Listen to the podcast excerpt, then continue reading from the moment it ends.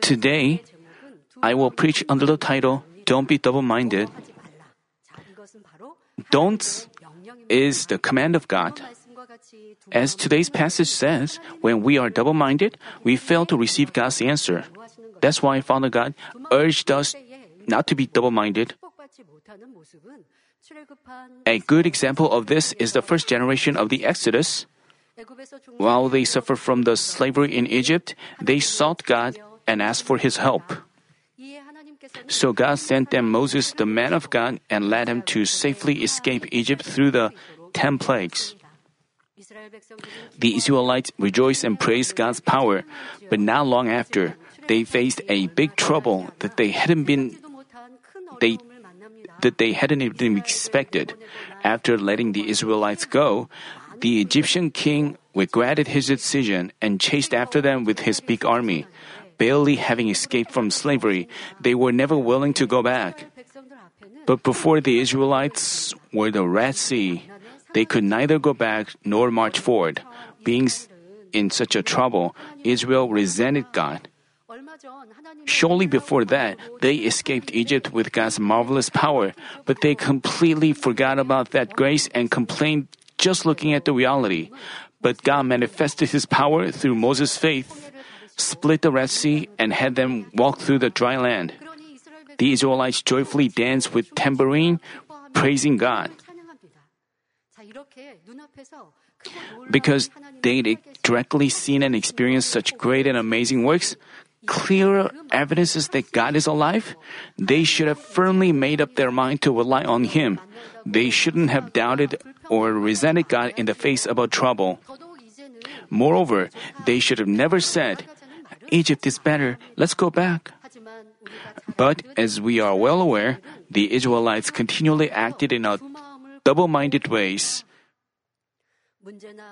When they saw God's power and had no trouble or problems, they praised God, but in troubles, they complained and resented Moses. And then they even said, "Our lives were better back in Egypt." This shows their double-mindedness. Thus, even though the first generation witnessed God's amazing works numerous times while being with their leader Moses, they failed to enter the land flowing with milk and honey.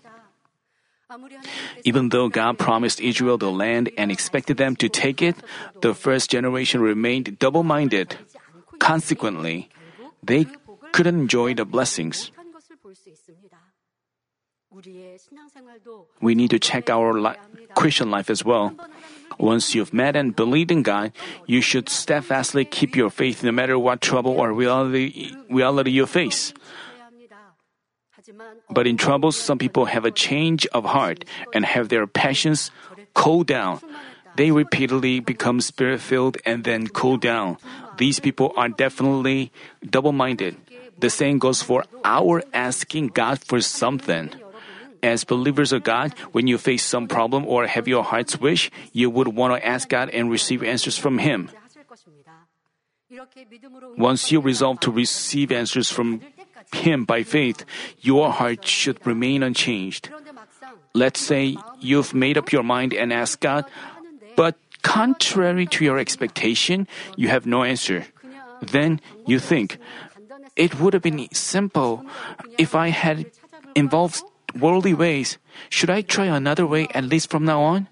If you put one foot on God and the other on the world like this, you cannot receive what you ask of God. Then, if you involved worldly ways, would problems be solved easily? Mostly, they wouldn't. What is the outcome of what's the outcome of such double-mindedness? You don't get anything after all. If you are God's children, Shouldn't, shouldn't you ask God only and receive whatever you ask of Him? You should lead a genuine Christian life of meeting and experiencing Him. I hope that you will learn the secrets to receiving answers from today's message.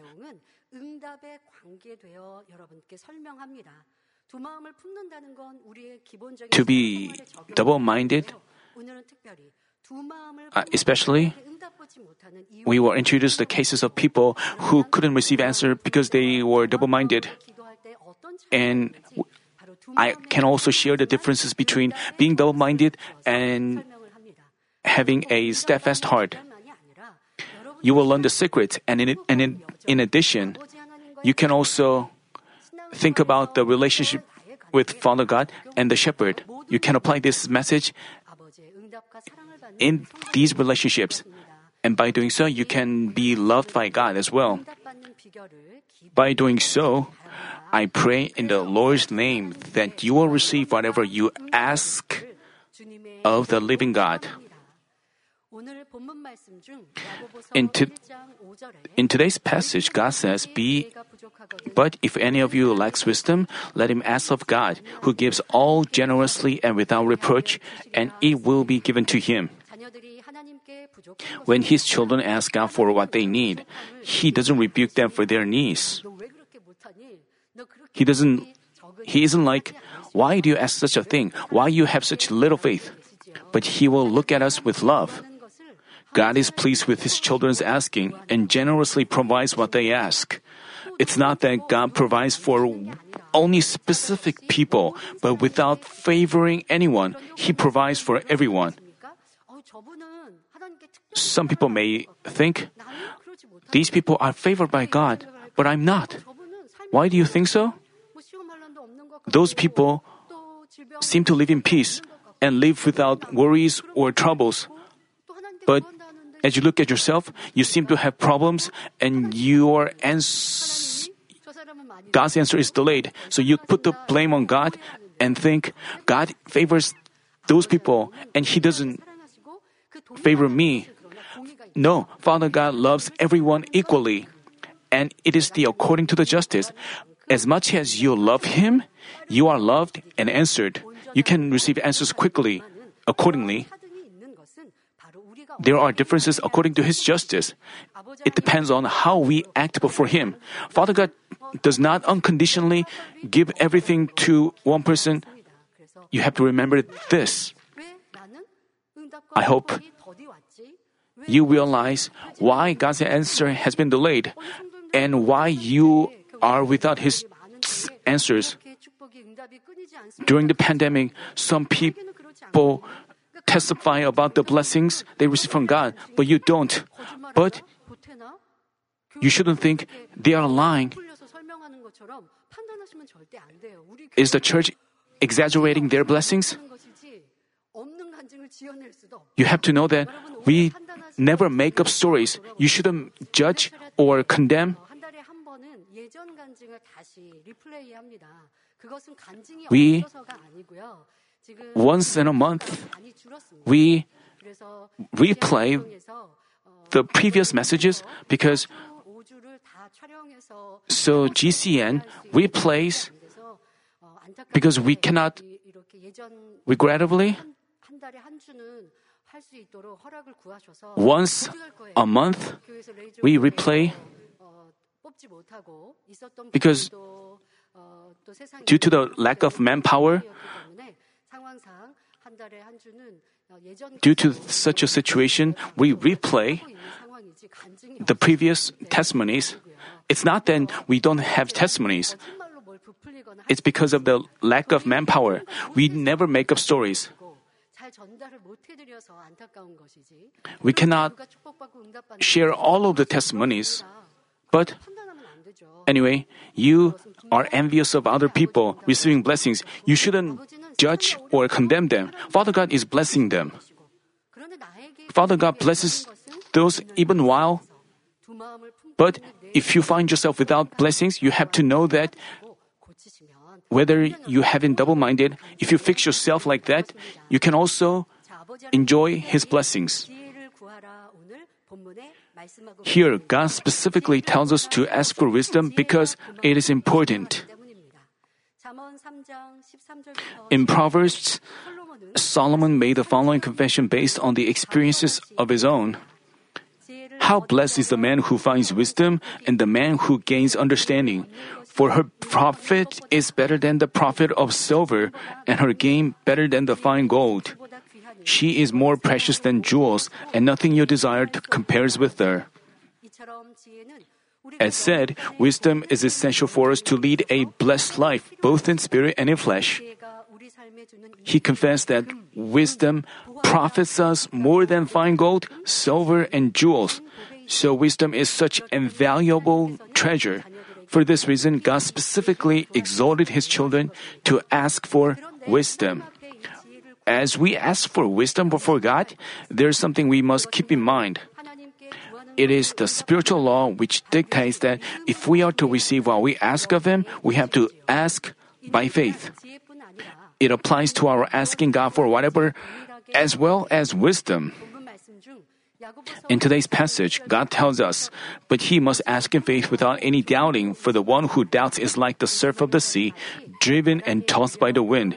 For that man ought not to expect that he will receive anything from the Lord." And according to the following verse, such a person is a double-minded man who is un- un- unstable in all his ways. Being double-minded is asking God for something with doubt. Even while we confess, "I believe God will answer me," we harbor doubt in the back of our mind, thinking, "Would He really?" If we are double-minded like this, no matter how many times we ask, we cannot receive what we ask for. It's because God is not deceived by man's words, and He even knows the depths of our heart.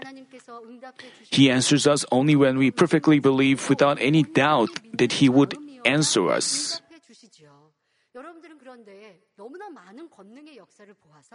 But you have seen and experienced, witnessed many works of God's power, and we have made faith of them. But whether it is true faith or not, we should have made them our true faith. We have so many things and made knowledge-based faith, but that's not true faith. Even though we have such faith, we have misconceived that we had true faith. It's like, I will explain about this later on. People who doubt, you shouldn't think you are, you have nothing to do with those who have doubts.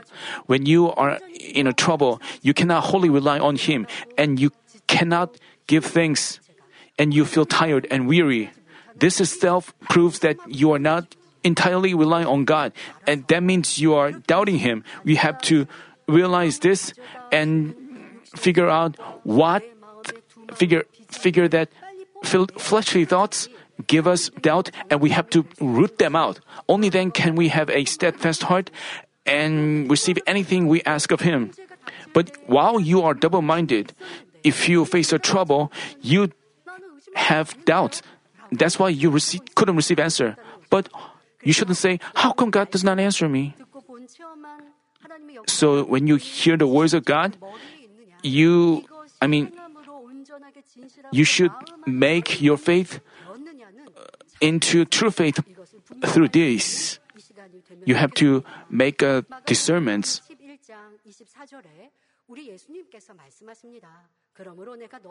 Our Jesus said, "Therefore I say to you, all things for which you pray and ask, believe that you have received them, and they will be granted you." He taught us He taught us that when we ask something of God, we have to make sure to ask by faith. Here, God didn't tell us to believe what God didn't tell us to believe that we will receive it, but we have have received it.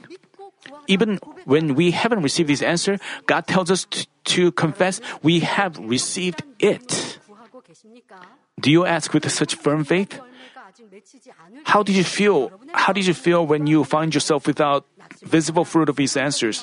Did you get disheartened or make negative confessions? "I prayed, but I have no God's answer." Did you get frustrated like this? While we are in this situation, have you steadfastly asked with true faith? I want you to examine carefully whether God's answer has been delayed due to your double-mindedness. By the way, if you don't know correctly what it is to ask with faith, you may misconceive that you've asked with faith, even though you haven't.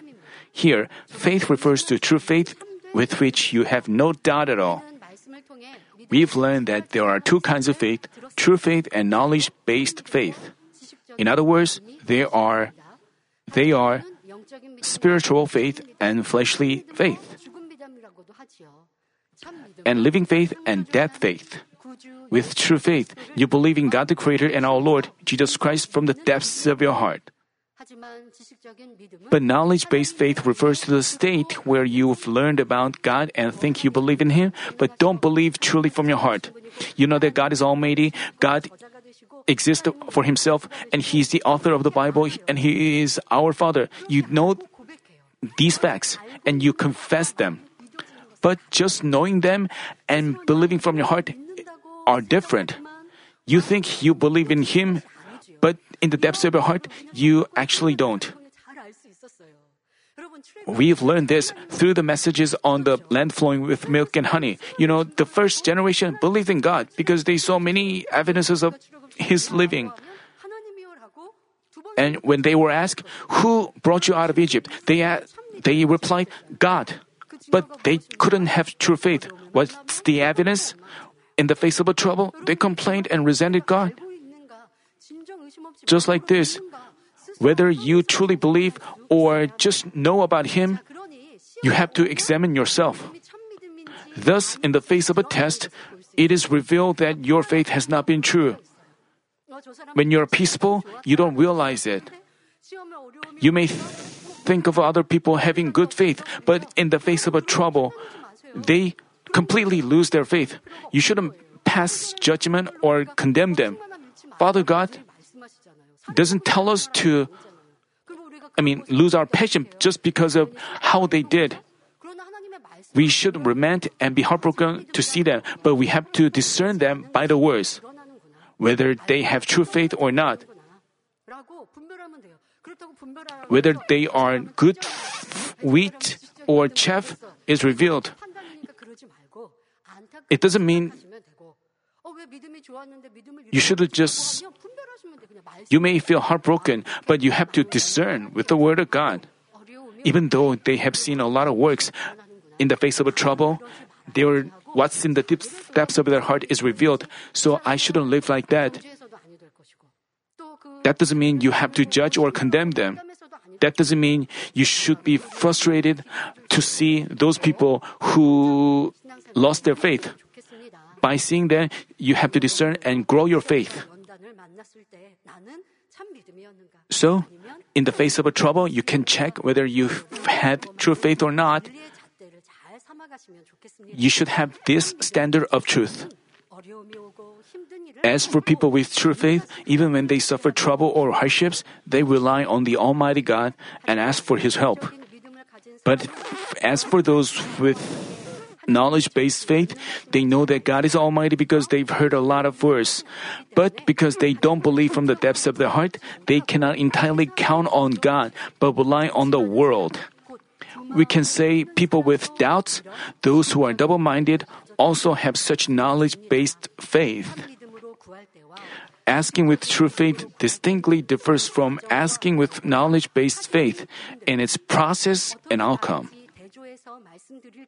As I explained how they are different, I want you to carefully examine your heart. If you find yourself having been double-minded, I urge you to ask with a determined heart and true faith so that you can quickly receive His answer. Let this message not be limited to your answers, but you have to apply it in many areas. And with this message, you should check whether you have true faith or not.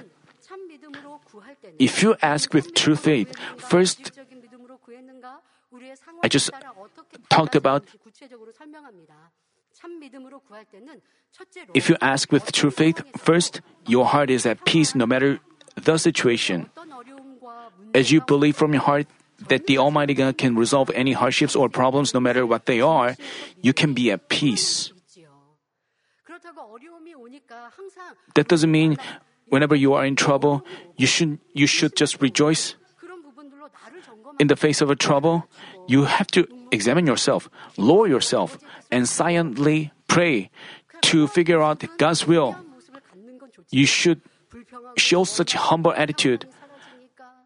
But you shouldn't complain and get weary and have put on a concerned face.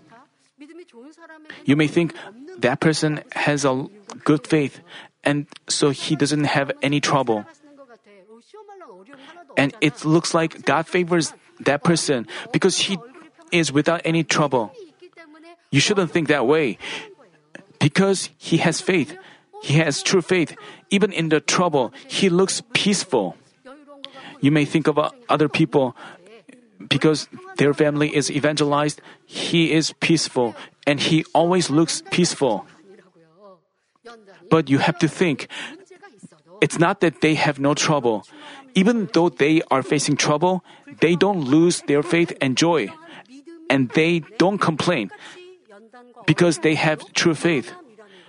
That's why they keep maintain their peace even in the face of a trouble. But what about those people who are double-minded?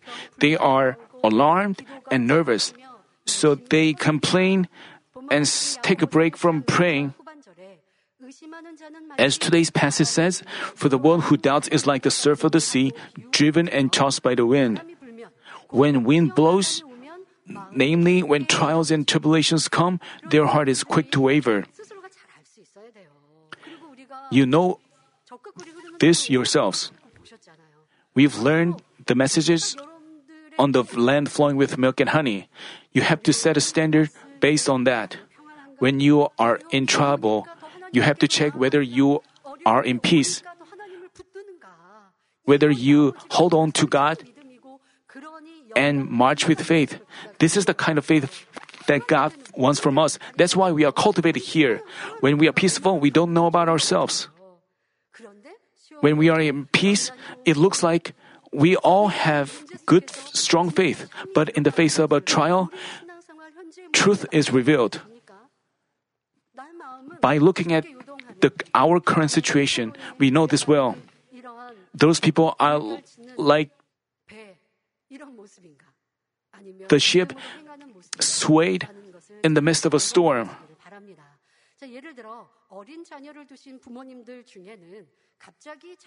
Parents who have a little child might have been in a critical situation where their child had a very high fever. When their child is sick, parents become so heartbroken that it would be better to be sick on his behalf.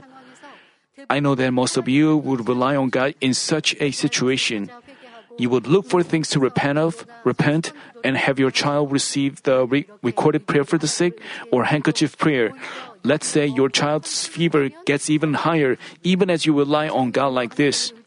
It will be a different story. Even so, if you rely on God with true faith, you wouldn't waver. Rather, you would give thanks, thinking, this is a blessing. You've heard of Senior Pastor's confession. Before he found this church, founded this church, when he was attending a seminary, three of our, three of his daughters were in an accident. As for me, I collapsed. I also had a brain injury. Doctors said that I would become, and also Pastor Mi-kyung Lee was stricken by dermatitis all over her, her body. And Pastor Mi-kyung Lee, she was also hit by a car.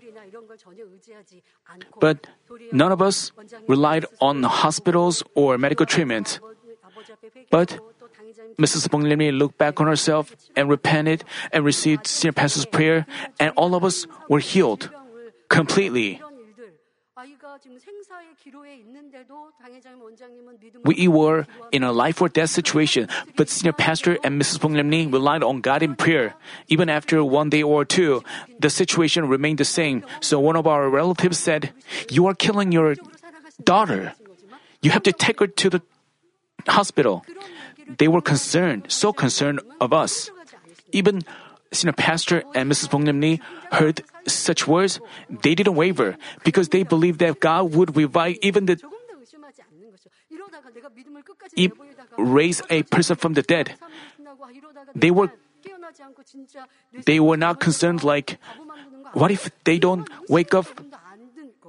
What if they have after effects. They have no doubts. Even as time went by, they unchangingly committed things to God in prayer. So, after all, Father God completely healed us. This is true faith. But what about knowledge-based faith? Let's say your child is healed of high fever completely after receiving prayer once. But what if his fever gets higher? People with fleshly thoughts become concerned and anxious. And they even think, I pray with faith, but how come God heals my child? This itself demonstrates that you haven't asked with true faith. I want you to carefully examine your heart, remembering how you acted in such situations. You may have your own situation, but I cannot... Uh, I mean, especially young adults, because you don't have a child. I mean, you can also think about your work life in your workplace, especially when a person gives you a hard time. You can remember how you acted. The examples I shared with you, each of you can apply it in your own life. You can remember whether you lost peace, if you regret having relied on God in faith, that means you have been double-minded, and that's why you haven't been answered and loved. The same goes for our church's situation. If we commit everything to God, if if we haven't been concerned and anxious, if we have figured out what Father God wants from us, if we have steadfastly marched on,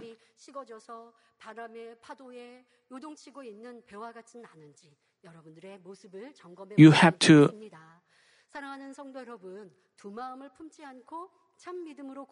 people who ask with true faith without being double-minded, second, don't have a change of heart. They unceasingly ask until they receive God's answer. The good example of this is the woman from Syrophoenicia. She came before Jesus, but Jesus considered her a dog.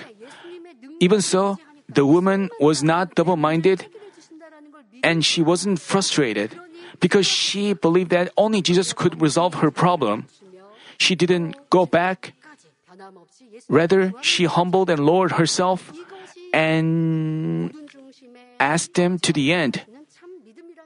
This is true faith that Father God wants from us.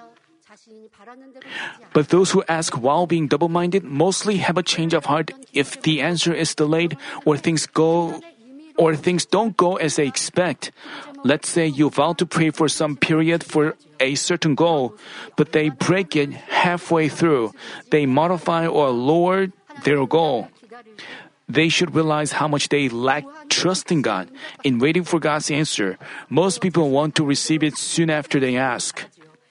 They also want Him to answer them the way they desire. They specifically ask God for this and that, but Father God considers each person's measure of faith, His justice, and other various conditions and answers them with the best things at the most appropriate time. Thus, when and how God gives answers differs by person. For example, in healing the sick, Jesus involved a slightly, slightly different way for each case. As for the woman who had suffered from a hemorrhage for twelve years, she was healed immediately after she touched Jesus' cloak. But it was a little different when Jesus met ten lepers while passing between Samaria and Galilee. Jesus didn't lay His hands on them, neither did He touch their body. He just told them to go show themselves to the priests.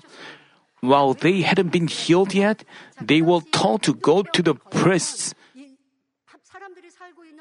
The reason that Jesus said so was that, I mean, if people became leprous, they had to be driven out from their town and they have to live in isolation.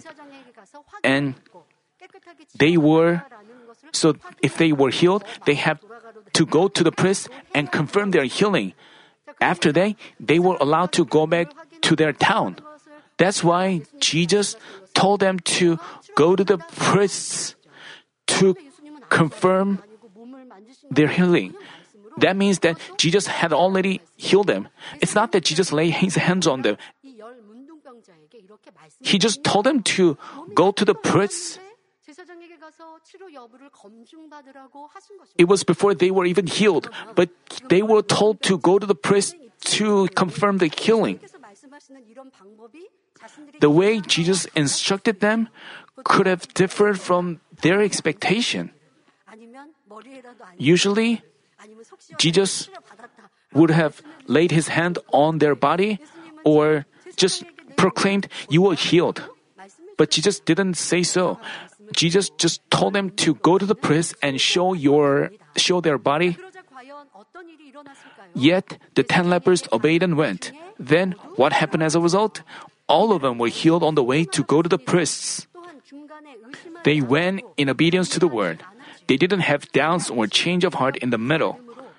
If they had a If they had had a change of heart and gone their own way because there was no sign of healing, they would never got healed.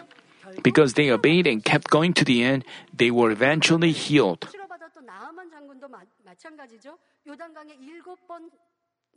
Remember General Naaman, who was healed of leprosy. He was told to wash himself seven times in the Jordan. Suppose he washed himself just six times, he wouldn't have been healed. But because he obeyed completely, he was healed. This is true faith. And this is way for us to have true faith. But what about our life? We have a lot of change of heart. You have to fix your, fix those areas where you have changed your heart. As you ask with faith, you can also meet such situations. Let's say you urgently need a large sum of money. So you earnestly pray to God. But without God's answer, the due date has come close and you have one day left. Then, if you think, how come God hasn't answered me, and become disheartened, that means you've had a change of heart.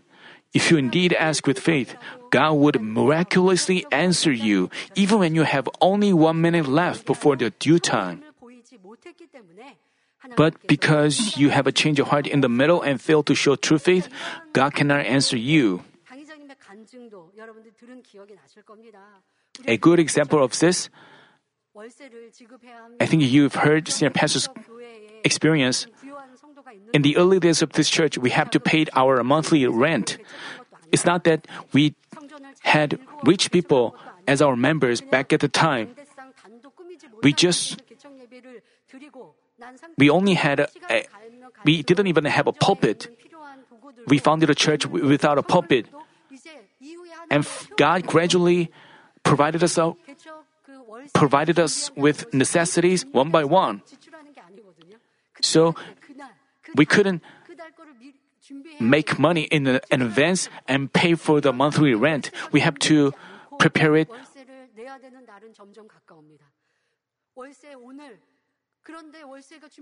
The due date was coming closer and closer. We hadn't prepared the money yet. And what did Senior Pastor do? Did he ask his relatives for some money? Did he ask one of his church members to borrow some money to him? He didn't rely on God. Uh, he didn't rely on people, but only on God. Even if he hadn't prepared money yet, he didn't ask people for some money, but he only relied on God. But he needed that money that very day. And the due day was coming close. And what did Senior Pastor do? He went into the prayer room and started praying. And he prayed like he wrestled in prayer. He said, "Father God, we haven't prepared yet, but we have to pay that money. Please help us." He just prayed in the prayer room. And as soon as his prayer was finished, God worked through a certain person, so he was not late for the due time.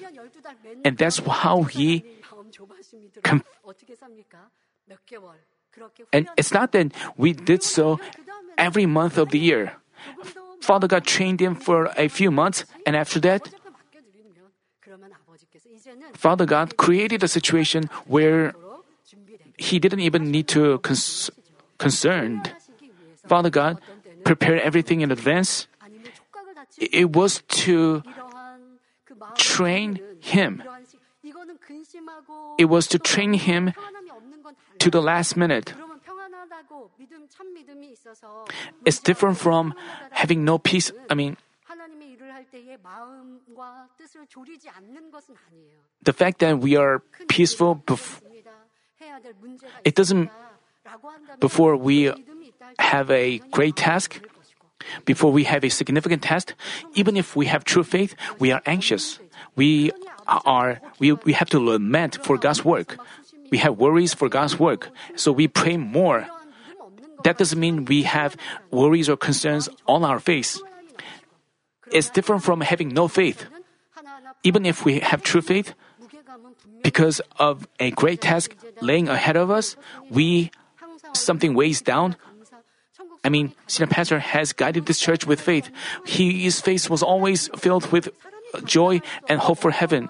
No one could f- take that peace away from his face, but some, he was carrying great burden. So he vomited blood many years ago. He went through such times. Physically, he faced unbearable situations. In order to lead us in spirit, in order to help us not making friends with the world, he will, got drained of energy. He fulfilled the justice that way. He had to bear such burden. Even so, the pastor confesses that he was in peace. Without faith, such confessions would have been impossible. Even though he was in that unbearable situation, he didn't say he was tired. He always confessed in faith, Father God would be glorified after this is over. He always explains like, I mean, he explains that he, he cannot see well and his physical condition is not good. Even while he com- explains about his physical condition, he confessed that Father God will be glorified even more greatly. And people with faith, we also sympathize with him and pray together and march together, because this is our reward as well. We So this is different from having no faith and being double-minded. And church, weaker, church workers, you should have peace of heart and, I mean,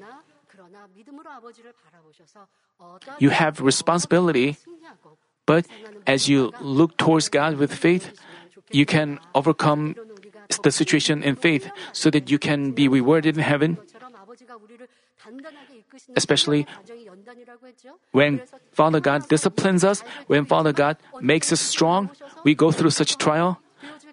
There are times when things seem to go in peace, but at other times, things are in trouble.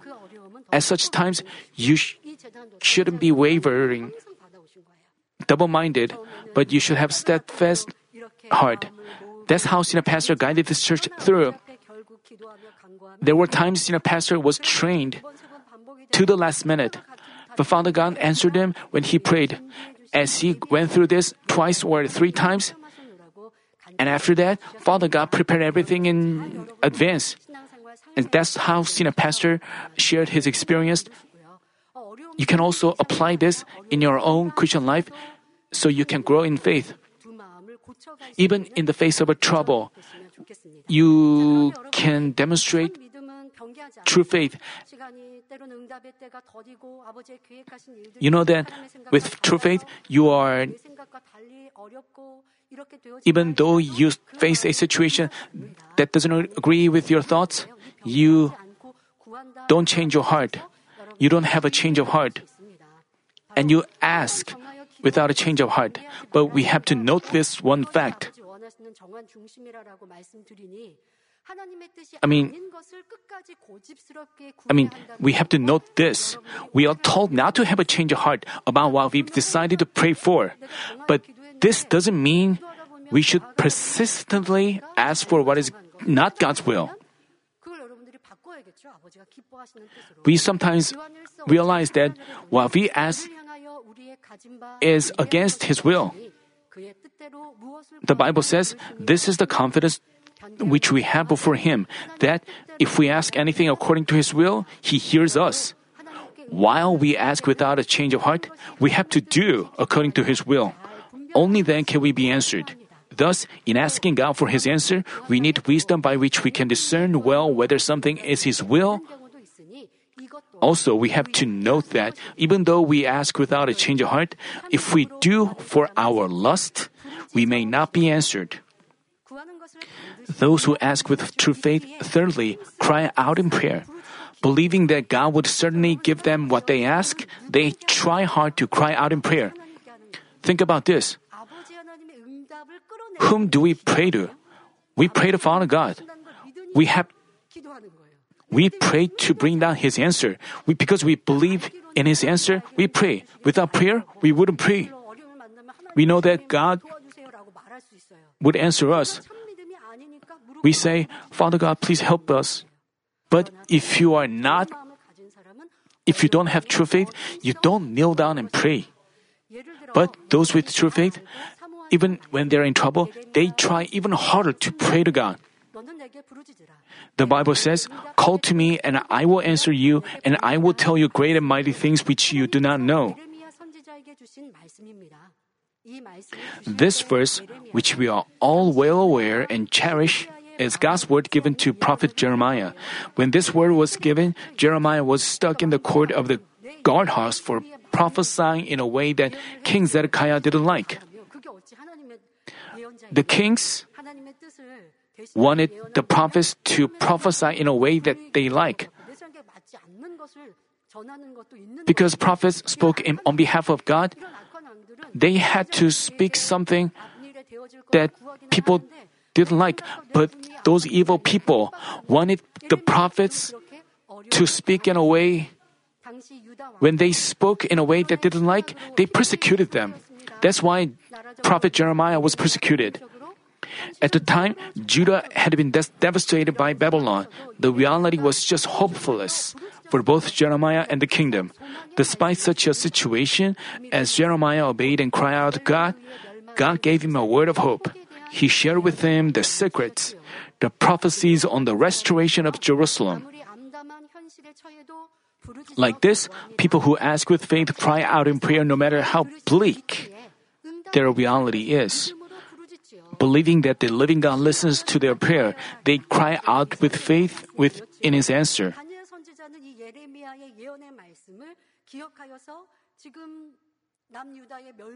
You know, Daniel, remember the prophets of Jeremiah. So even when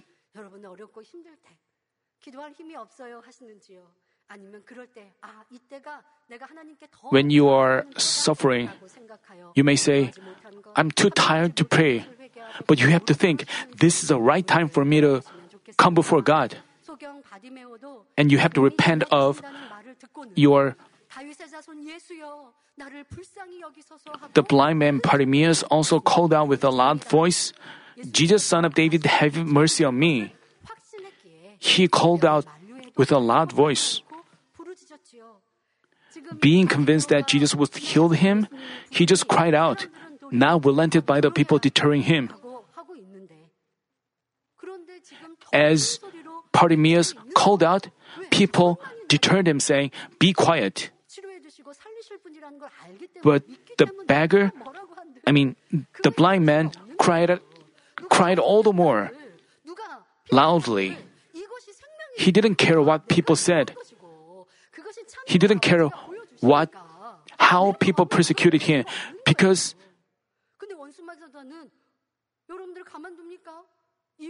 No one could wait, shake him. But the enemy devil, they don't leave you alone. They instigate people around you. They instigate your relatives. They also incite your fleshly thoughts, so you cannot not have true faith. But if you have a steadfast heart, you are not wavered. So enemy devil cannot hinder you, and you're not hindered by anyone. You have to check how you have acted. You know, this blind man, he heard Jesus passing by, and he cried out, "Jesus, son of Abraham, please have mercy on me," because he believed that he would heal him, and he didn't want to miss out on that chance. The same goes for our situation. You know that Father God is with us. You know that once you've made up your mind, you have to do, you shouldn't waver. Father God answers those people and blesses them.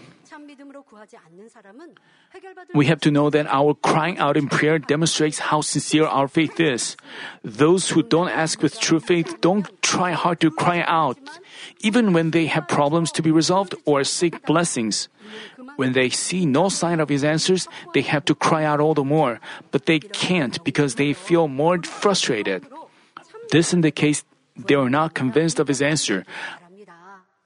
I hope that you keep this in mind, demonstrate true faith by crying out in prayer, and receive whatever you ask of Him. So far, we've gone over the differences between asking with true faith and asking while being double-minded. Then, how can we pray with true faith without being double-minded? Anyone who seeks God's answer would want to ask with true faith without doubting. But those of you who have experiences about this can tell it's not that easy. It's not easy, it's not that easy to have true faith. Even if you try not to have doubts, you get doubtful or have a change of heart in the middle. None of us would want to lose peace. Even so, we are filled with concerns and worries. Sometimes we fail to cry out in prayer. The reason is, true faith, namely spiritual faith, is not given just because you want it. You can have it only when God gives it to you. And you need to go through a series of processes to gain true faith. Then, how can we have, how can we have God give us true faith? First, we need a resolution to rely on God alone. When we have issues to be resolved or have our hearts wishes, we need firm resolve to ask God alone for all what we need. Even though you have doubts or face temptations of the world, you should sternly drive them out and steadfastly rely on God alone. You have, you need that resolve to rely on God alone.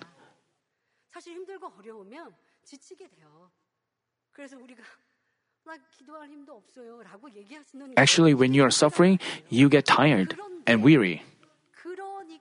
You are too tired to pray. This is flesh. Even so, nevertheless, you pray. This is faith. That way you are given spiritual faith. And how you should pray? It's not that you just say, "I need this, I need that." The point of your prayer is you believe and you hang on to God. Who else can help us? While we are going through this situation and your own personal issues, who else can resolve them? That's why God tells us to believe in Him and rely on Him. The trial, during the trial, God wants us to rely and depend on Him and look towards Him only. But we cannot do so from the start. We have to shatter our fleshly thoughts and pray and gradually make ourselves like to become like that. And then, following the Spirit's guidance, we have to practice the truth diligently.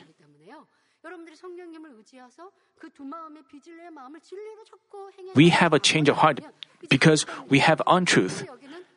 So, relying on the Holy Spirit, we have to change ourselves into And finally, we can have a steadfast heart, and we don't have a change of heart. Once we realize how we can please God during sermons or prayer, we should try hard to put that into action. Of course, even as you try like this, God's answer may not come as quickly as you desire. You may say, I'm praying hard, but why is God's answer delayed? Do you think so? I've prayed diligently. Even when senior pastor is not around, I've looked towards God alone and prayed diligently. But why our answer is being delayed? You shouldn't have complaints like that. Listen to this. If you ask with faith, but still your answer is delayed, but God definitely pays you back in any way. When parents see their little child entirely counting on them and running into their arms, they are happy, and he or she looks even lovelier. Likewise, if we, his children, rely on him alone, he is pleased. Even though he cannot answer us right now, he lets our souls prosper through the process of our practice, of our practicing the truth. You pray by faith, and you have no doubts. Still, you are without his answer. You say that because you don't know what pleases God. If you completely believe in his answer, you wouldn't say like why his answer is delayed, but you would figure out what pleases him and unceasingly ask him. We are not making a loss here. Even while we pray, our prayer does not drop to the ground. When our prayer is piled up, our answer will finally come in a more perfect way.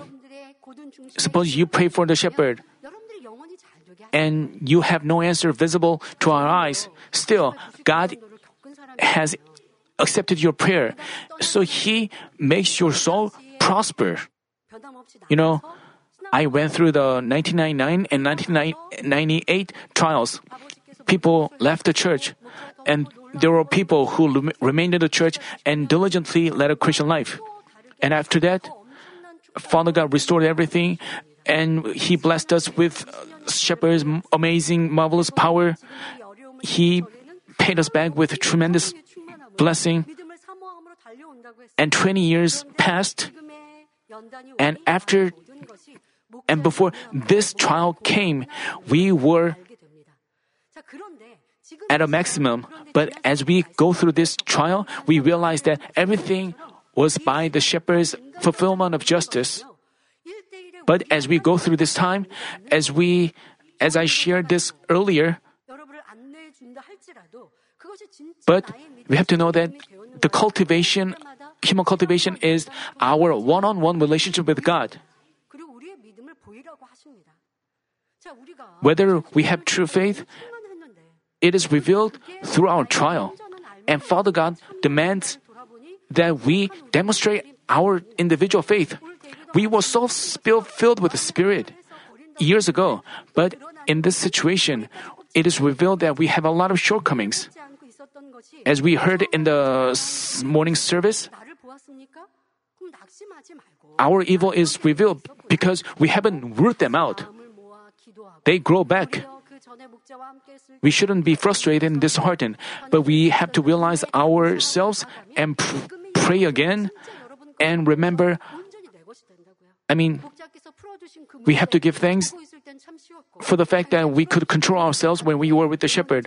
And as we do so, we can make, when senior pastor figure out problems, they look so easy, but as we try to figure them out on our own, we shouldn't give up. We have to remember what God told us to do, what God told us to apply the truth.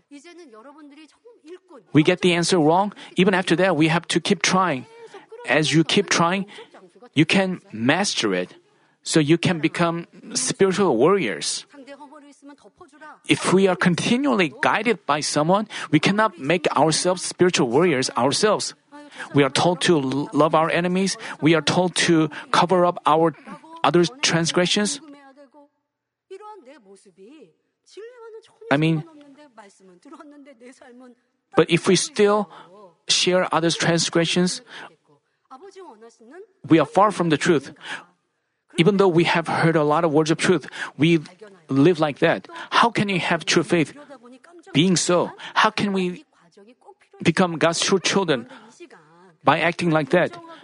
So as we look at our shortcomings, still, this process is essential. We've seen other people having a lot of greedy, having a lot of gossiping. What, when we seen a pastor was around us, we didn't do so. But in this situation, what's deep in our heart is revealed. As these things are revealed, we can look at ourselves and pray, and pray for His kingdom, and pray for the shepherd. Even so, Father God's answer is not delayed, but Father God makes us perfect. But when the time comes, it's the way for us to enter New Jerusalem. I think about this. Let's say, if you don't truly look back on yourself and, and Father God blesses you again, I mean, I mean, remember how Job was blessed after his trial. After we went through the ninety-nine and ninety-nine A trial, the blessings were diff- on a different scale. But if we don't admit ourselves, we would cover ourselves. We wouldn't realize about ourselves, even after God's blessing comes. So we cannot qualify ourselves to enter New Jerusalem. So this trial should be our last one. You have to look at ourselves in detail and discover those roots of evil, hatred, envy, and judging and condemning hearts. You have to carefully look at them, discover them, and cast them away. And Father God wants to answer you after these things are done.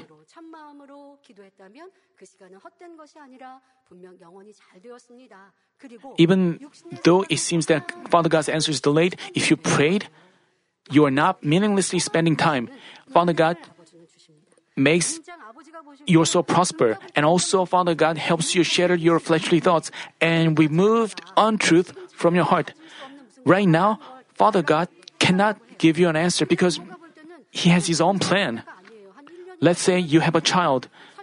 He asks something of you that you cannot give him right now. You have to give him that a year or two years later. But the child seriously asks you to give him to him.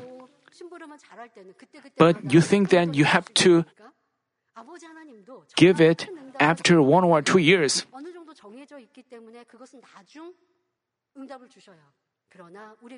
The same way, Father God has His own timeline. He has to give us the answer later on. That doesn't mean He does not answer us. Even though He answers us later on, He still makes us, makes us prosper in spirit and help us shatter our fleshly thoughts. This is how Father God guides us. By means of answers, He makes our spirit grow. The Bible says, because the mind set on the flesh is hostile towards God, for it does not subject itself to the law of God, for it is not even able to do so. As said, as long as long as we have fleshly thoughts, we cannot have true faith. Fleshly thoughts originate from untruth in our heart. Thus, as much as we remove untruth, we have true faith by which we can truly believe. It's because we are not controlled by the enemy devil, but hear the voice of the Holy Spirit. As we hear the Spirit's voice, we have boldness and assurance of God's power answer.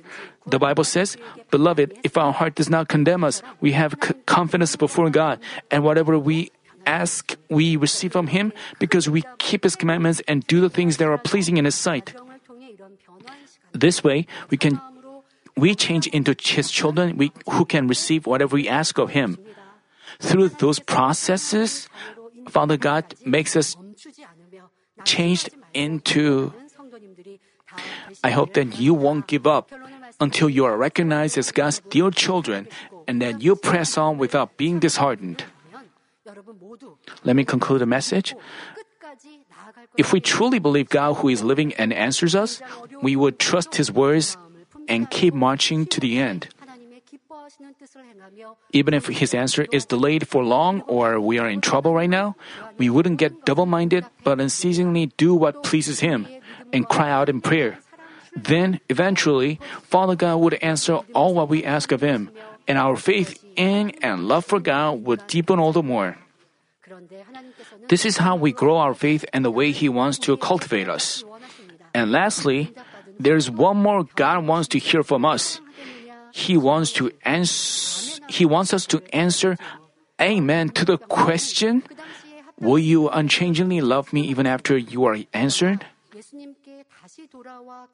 The ten lepers were healed by showing befitting faith, but only one of them returned to thank Jesus. Some people lowered themselves amidst problems and come before God with an earnest heart. But once they receive God's power, they have a change of heart. But God wants us to have a heart that doesn't change even after His answers and blessings. Not being double-minded is only looking towards God in all circumstances. It is loving God and relying on Him only. It is not al- it, it is not allowing riches, fame, authority, knowledge, capabilities, and ourself, but only God in our heart.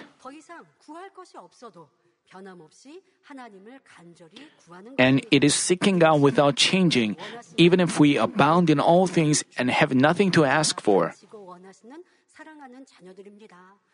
I pray in our Lord's name that all of you offer this kind of love to God so you can enjoy His love and blessings in which you receive whatever you ask for.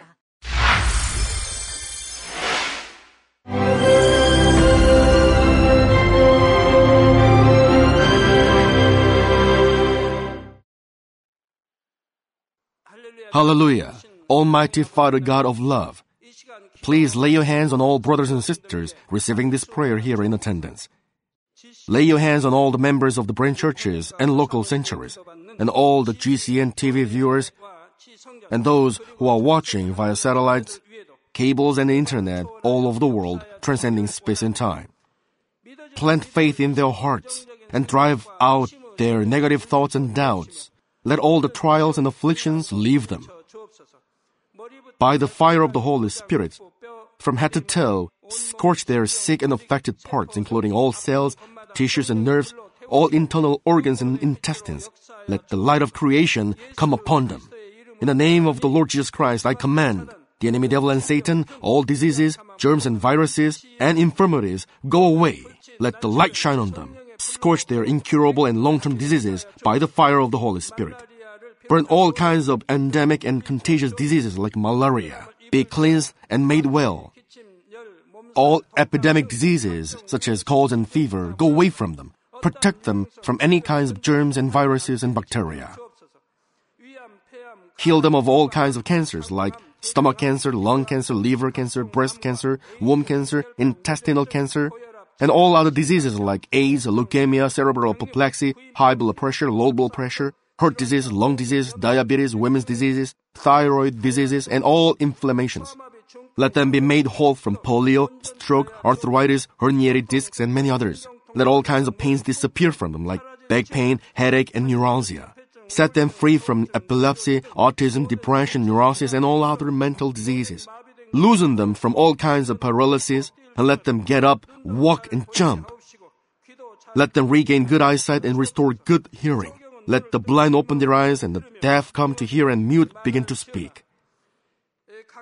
Heal them of after effects of all kinds of accidents. Restore their ruptured and broken bones. Restore them from burns and let the heat and burning sensation go away from them. Father, let there be no scars left. Be cleansed from all kinds of drug addictions and poisoning. Father, regenerate dead nerves, tissues and cells, and bring the dead back to life. Father, please bless them to conceive a baby. Bless them to conceive a baby. In the name of the Lord Jesus Christ, I command the enemy devil and Satan, the ruler of the air, the evil forces and their servants, go away from them. Go away, you evil spirits, unclean spirits, deceiving spirits, spirits of falsehood, separating spirits, and all forces of darkness. Loosen all bonds of wickedness and darkness, and go away from them. Let the light shine on them. Father God, give them strength to cry out in their prayer, and empower them with the power to cast off sins and become sanctified. Let them be in good health as their soul becomes prosperous, and let their family be evangelized. Protect them from all kinds of accidents and disasters, and bless them to lead a successful and prosperous life in everything. Please protect your children, their home, their business, and their work by the fiery hedge of the Holy Spirit, with the heavenly host and angels, and with your blazing eyes. Give students wisdom and understanding, and fill their hearts with more passion and desire for study. Keep their hearts and minds from worldly things, and plant into their hearts more fervent love for God. Bless your children and let them give glory to you in everything they do, whether they eat or drink or whatever they do. Let them confess and testify to the living God, "I've met God, I've experienced God, and received His answers and blessings." Father God, thank you. Let all glory be to you alone.